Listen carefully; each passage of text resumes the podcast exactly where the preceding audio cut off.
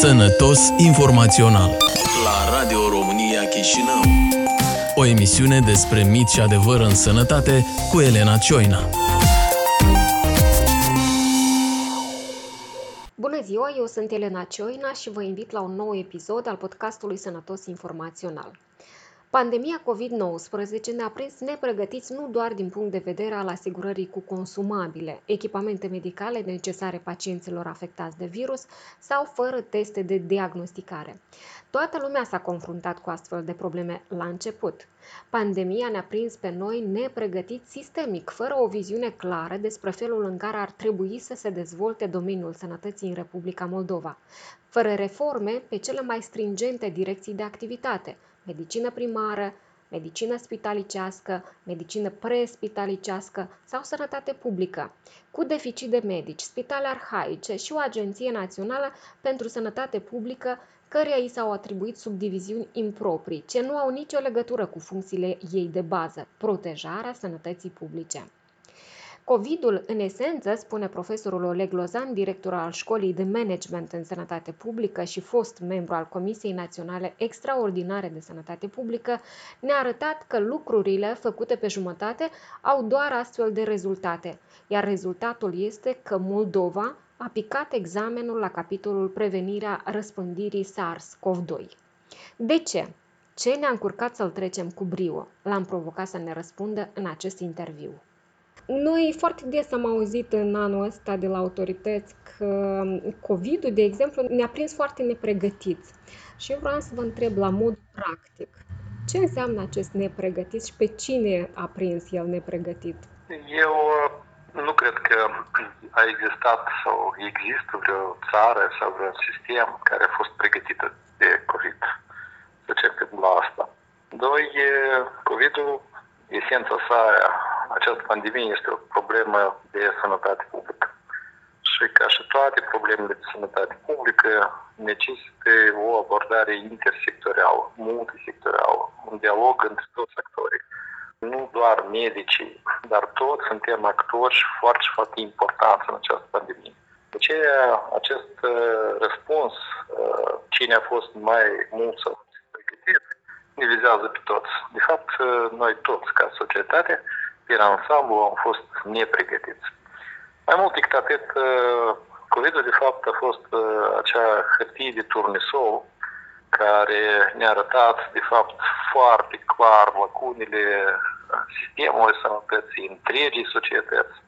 Știți, te uiți la experiența altor țări și vezi că de fapt virusul intrând în țară se întâlnește de rezistența sistemului de sănătate, guvernelor, aceeași rezistență multisectorială la, din toate punctele de vedere. La noi, din păcate, virusul a întâlnit mai mulți aliați decât dușmani. Există aliați în rândul celor care propagă falsuri și noutăți neverificate. Deci păcate, aliați, între, aliați între ghilimele, asta aveți în vedere. Aliați în ghilimele, da. Dar, mă rog, au fost până la urmă și sunt aliații virusului, fiindcă au reușit să facă ca să propage mai mult. Aceiași aliați i-a găsit în rândul persoanelor irresponsabile, persoanelor cu un grad de cultură sau de alfabetizare în domeniul sănătății jos, a găsit aliați acest virus, din păcate, și în domeniile în care nu credeam că e posibil să fie așa ceva, cum ar fi fost, de exemplu, cea mai credibilă instituție din stat, care este biserica, iarăși o poziție uh, cu mari rezerve vis-a-vis de uh, ajutor în combaterea acestui risc pandemic, aceste mari probleme de sănătate publică. Dar, domnul, Aceea... domnul Lozan, îmi permiteți, uitați acum mă gândeam la un moment în legătură cu acest COVID. Chiar astăzi uh, am publicat o știre despre cum au acționat autoritățile de pe din Africa, da? Cum au reacționat ei la nivel de continent, la nivel de țări, la nivel de regiuni și locali. Spuneți-mi, vă rog, cum, de ce noi am ajuns în situația asta, să nu avem încredere în autorități, să credem mai mult în tot felul de basme uh, promovate de cineva, de falsuri, cum ați spus dumneavoastră. Eu sunt departe de gândul de a face comparații sau de a face, de a trage concluzii asupra comportamentului nostru în timpul acestui proces. Cred că o să avem timp după ce se finaliza pandemia, dar concluziile preventive vorbesc despre faptul că noi toți împreună am pierdut un război. Și războiul, am pierdut războiul credibilității în fața populației. Asta e problema asta cea mare a tuturor, a specialiștilor, a guvernanților, a mass media, a populației pe ansamblu. Credibilitatea, unul față de altul, am pierdut-o. Aceea, unul din cele mai importante momente sau momente cruciale în combaterea oricărei probleme este a avea încredere în autorități. Deci, din păcate, acest moment a fost pierdut și, din păcate, ne va costa de 10, dacă nu de sute de ori mai mult, mai scump în timp, în resurse, pentru a recâștiga această încredere și pentru a da ripostă acestui virus. Dar din punctul dumneavoastră de vedere, acest lucru s-a întâmplat din cauza, nu știu, a ignoranței autorităților de-a lungul anilor față de acest domeniu a sănătății publice, față de instruirea populației în domeniul sănătății publice? Răspunsul categoric nu este univoc. Doar numai autoritățile sau doar numai populația sau doar numai un actor sau o doilea. Răspunsul că noi toți împreună am fost incapabili să ne mobilizăm ca și societate. Spre marele nostru regret. Testul COVID, societatea noastră nu l-a susținut. Noi am avut o șansă unică de a ne mobiliza, a depăși toate divergențele, a avea abordări unice, a asculta specialiștii. Ori specialiștii în această campanie au fost neglijați și umbriți, din păcate, să trebuie să vorbim foarte clar, de către factorii politici. Acest lucru este inadmisibil și oricum, oriunde în lume unde factorul politic a predominat, s-a ajuns la rezultatele pe care le avem și noi. Și acest lucru este univoc. Cine ar vrea să spună o parte sau alta, acesta a fost un factor foarte, foarte important. Deci, indiferent Noi... cine s-ar fi aflat la guvernare și ar fi procedat da, uitați-vă exemplu, exemplu Statele Unite ale Americii, unde același virus a fost politizat cam în aceeași măsură ca și în Republica Moldova, unde factorii politici au fost mult mai vocali decât factorii profesionali. Același trend și aceleași rezultate, din păcate. Doi, trebuie să fim conștienți. Virusul nu a venit într-o societate ideală. În Republica Moldova noi avut și probleme, și le avem, probleme istorice în ceea ce ține de, încă o dată mă repet, în primul rând la gradul de alfabetizare și de cultură sanitară a populației. Și, din păcate, multe probleme urgente se plează pe un fon istoric, nu chiar favorabil și din păcate aici iarăși vină o purtăm toți, atât populația cât și specialiștii care urmează a depune eforturi pe viitor foarte mari în a educa societatea și populația așa cum scrie carte. Și eu vorbesc aici nu doar de medici, eu vorbesc și de pedagogi, eu vorbesc și de autorități publice locale, eu vorbesc și de lucrători sociali, eu vorbesc de toți cei care au un cuvânt a spune și în, în educația generală, dar și sanitară a populației. Un exemplu simplu, vorbind de domeniul pedagogic, mulți experți de lungul timpului spun că da, toate sunt multe și variate și foarte importante obiectele în școli, ori copilul primordial, în primul rând, trebuie să fie educat în a ști să-și promoveze și să-și sănătatea. Acest lucru, din păcate, îl avem foarte slab prezent în sistemul educațional în Republica Moldova. Și la acest capitol de lucru foarte și foarte mult. Și bănuiesc că asta, eu vorbesc de fonul situației în care, care ne-a, ne-a prins această pandemie.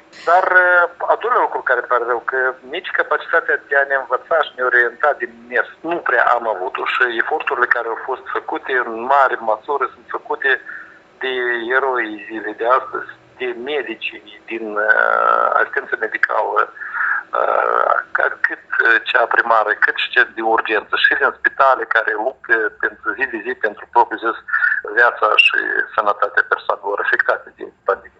Și atunci, uh, aici mai... ați avea o explicație foarte pe scurt. De ce noi n-am învățat măcar din mers niște lucruri? Pentru că ne pornisem bine, din câte mi-amintesc. Nu știu uh, care a fost uh, răspunsul univoc la această întrebare, de ce n-am făcut-o. Ori, am semnalat și vreo jumătate de an în urmă că era o ocazie foarte bună și mai este încă o ocazie foarte bună de a reorganiza multe din serviciile medicale și de sănătate din țara noastră. Ori această pandemie a arătat justa valoarea multor instituții, a multor procese, a multor fluxuri, dacă doriți, de informații, pacienți, etc. în sistemul sănătății. Acest sistem merită și trebuie reformat. Reforma este un proces continuu, dar mai ales pandemia a fost exact uh, ceea ce a arătat momentele cele mai vulnerabile în sistemul sănătății. Și totuși, iată, dacă vorbim despre transformări, dacă ne uităm bine în planul de acțiune pe acest an uh, a Ministerului Sănătății, avem programate câteva reforme. Mă refer la funcționarea și organizarea Agenției Naționale pentru Sănătate Publică, în reforma prespitalicească, reforma în asistența medicală primară. Niciuna din astea nu au început, iată, pe fonul acestei crize COVID. Sau cel puțin despre ele nu se vorbește nimic. Public nu se știe nimic despre ele. De acord, dar iarăși nu urmăresc să justific acțiunea sau inacțiunea unui singur actor, dar vreau să spun că abordarea în a căuta un singur vinovat nu este corect fiindcă uh, vina o purtăm cu toții, uh, inclusiv pornind de la cel mai esențial deziderat, care este prescris în legea ocrotării sănătății, articolul 4.6, dacă nu greșesc, unde reformele în domeniul sănătății țin de competența Parlamentului Republicii Moldova. Ceea ce avem în Parlament de ultimul an, din păcate, ridică mare semn întrebare asupra funcționalității acestui for legislativ și, în general, credibilității lui morale dacă uh, nu avem capacitatea de a ne mobiliza chiar și în situații de criză.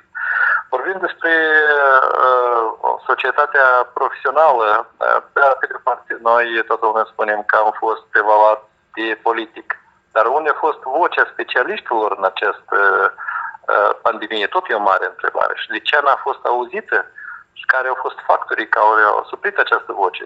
Tot este o întrebare foarte mare și destul de profundă. Ceea ce menționez că, repetat, reiterez, ar trebui și suntem obligați să revenim în a ne revedea totalmente sistemul nostru de valori, nu numai în domeniul sănătății. Virusul, dacă doriți, este un examen uh, pentru noi ca și societate. Și acest examen a arătat foarte multe lacune în uh, gradul nostru de pregătire și de dezvoltare, dacă doriți. Puteți să ne spuneți, să enumerați câteva dintre cele mai importante lacune care le-a depistat uh, sau, sau au fost scoase la suprafață de către COVID în această perioadă?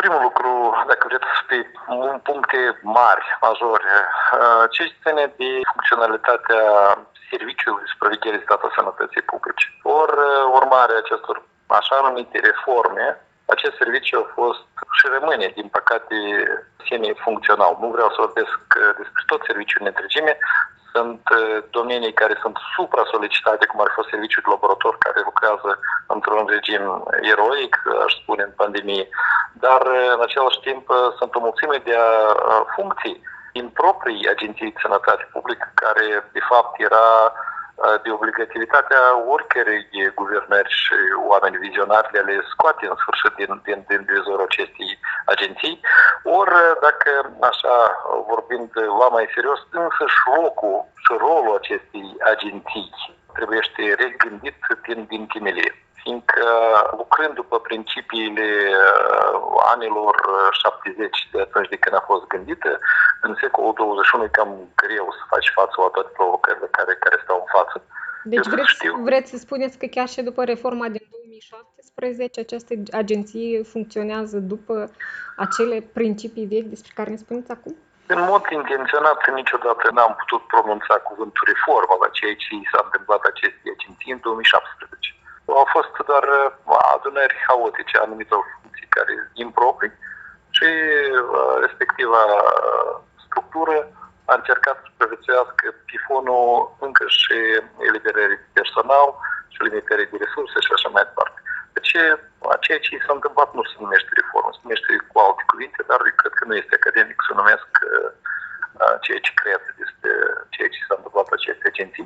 Faptul că uh, doar rămânem constatarea din 2017 până în prezent, fără a interveni cu anumite uh, măsuri concrete în această agenție, este o problemă.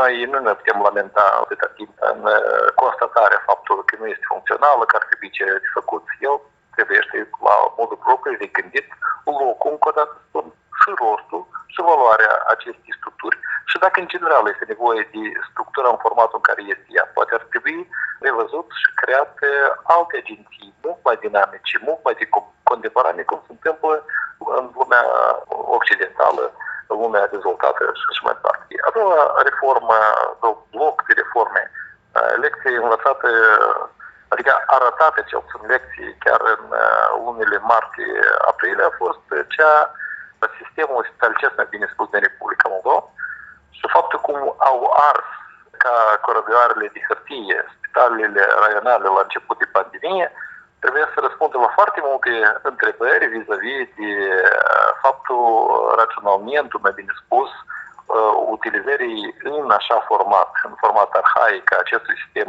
spitalicesc, mai ales la nivel raional. Conceptul reformei stălcești este conceptul de prioritate numărul 0 în uh, Republica Moldova și acest lucru trebuie să fie conștientizat și să nu se ducă în eroare opinia publică de anumite factori decizii care mențin, uh, susțin poziția greșită că numărul de spitale și numărul de paturi menținut a jucat un rol pozitiv în pandemie.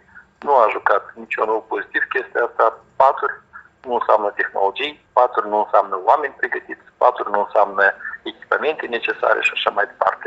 Deci patru uh, arhaic, așa cum s-a văzut 50 de ani, nu mai funcționează. Multe s-ar putea spune, dar toată lumea a fost foarte fericită că sunt capacități. În același spital uh, de boală infecțioasă pe care se consideră un de flagman, de exemplu, vorbesc, da, a tratării pacienților de COVID-19, dar de ce nu se pune întrebarea creierii unui spital de boli infecțioase contemporan în Republica Moldova.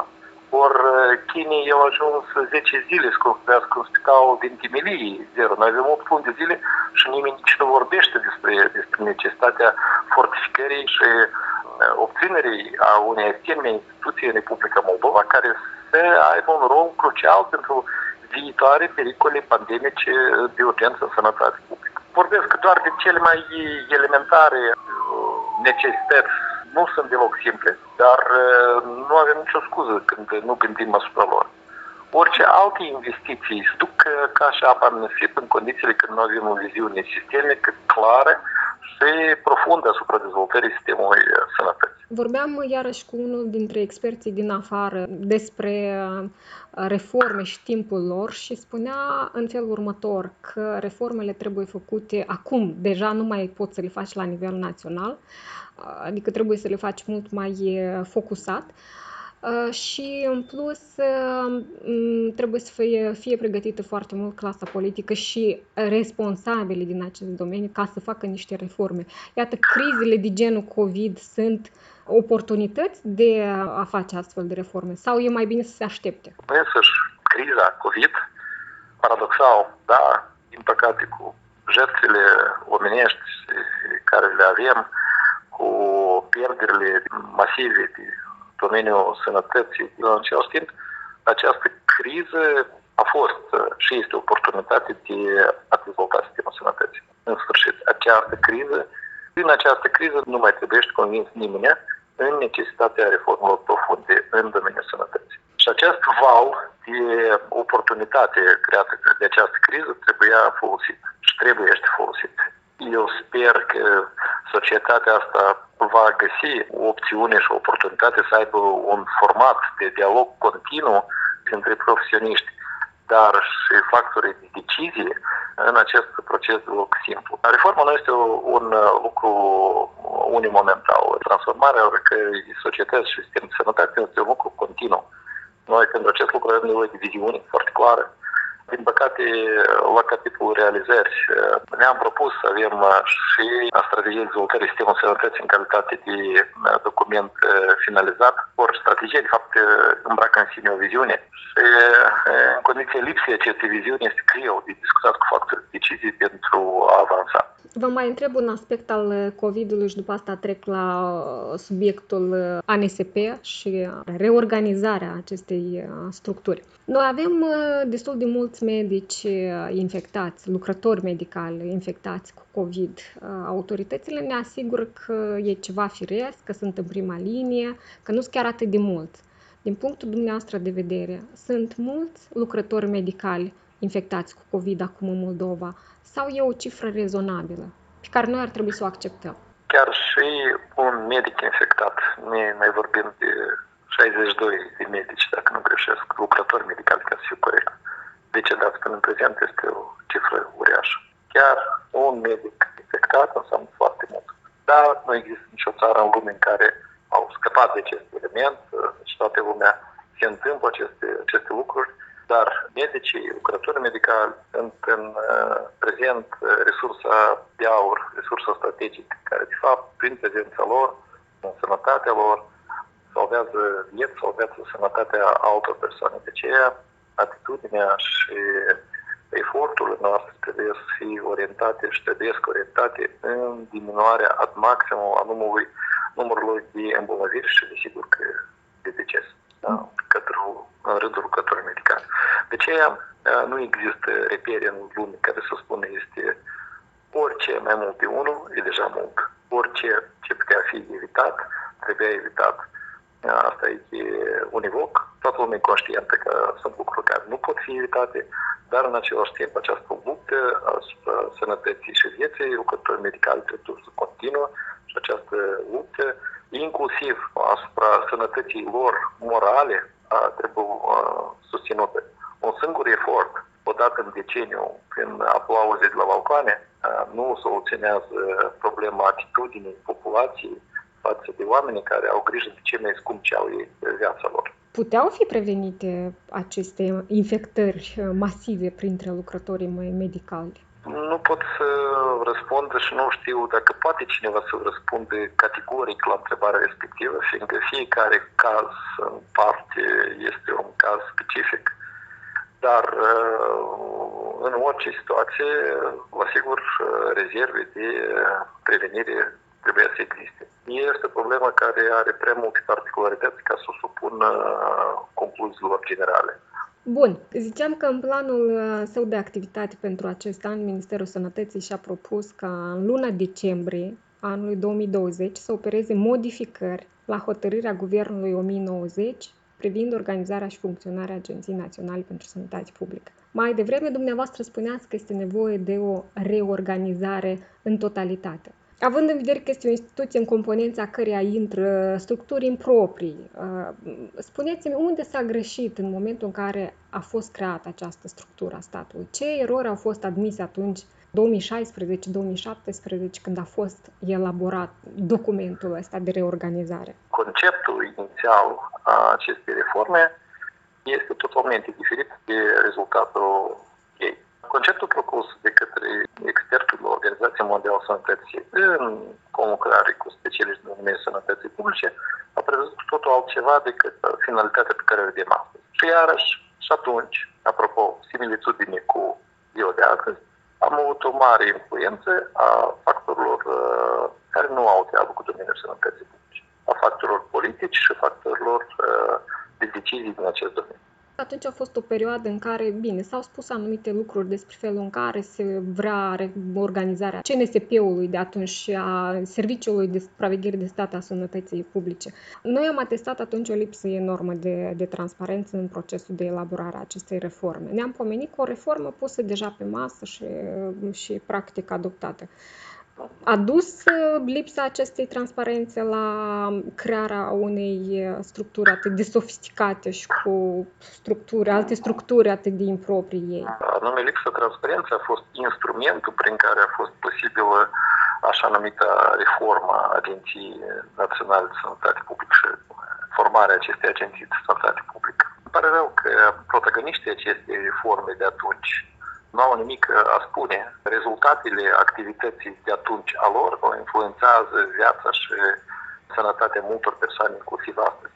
Fiindcă dacă, sincer, efortul în domeniul prevenirii, în domeniul sănătății, este o mare problemă și o mare lacună în gestionarea COVID. Dar acest efort de prevenție trebuie organizat cu concursul nemijlocit a Agenției Naționale de Sănătate Publică.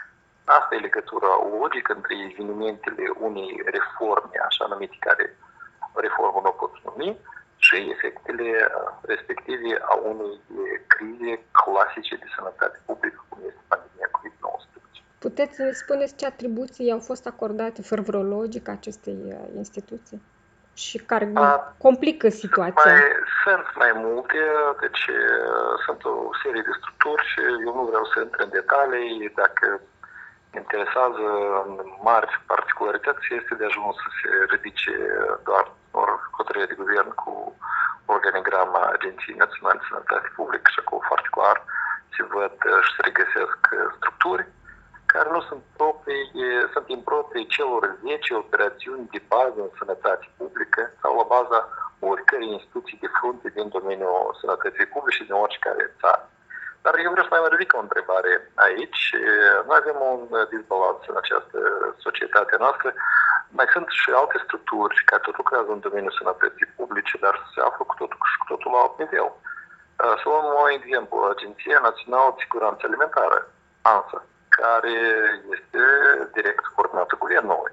Cel mai paradoxal lucru că această agenție răspunde doar de un component, o singură problemă, da, foarte importantă, alimentația, pe când Agenția Națională de Sănătate Publică răspunde de toate restul, practic, cu excepția problemelor mediului sau apii și așa mai departe, dar de toate, mare majoritatea problemelor de sănătate publică și această agenție se află la o distanță foarte mare de avea posibilitatea de a-și spune cuvântul la nivel decizional.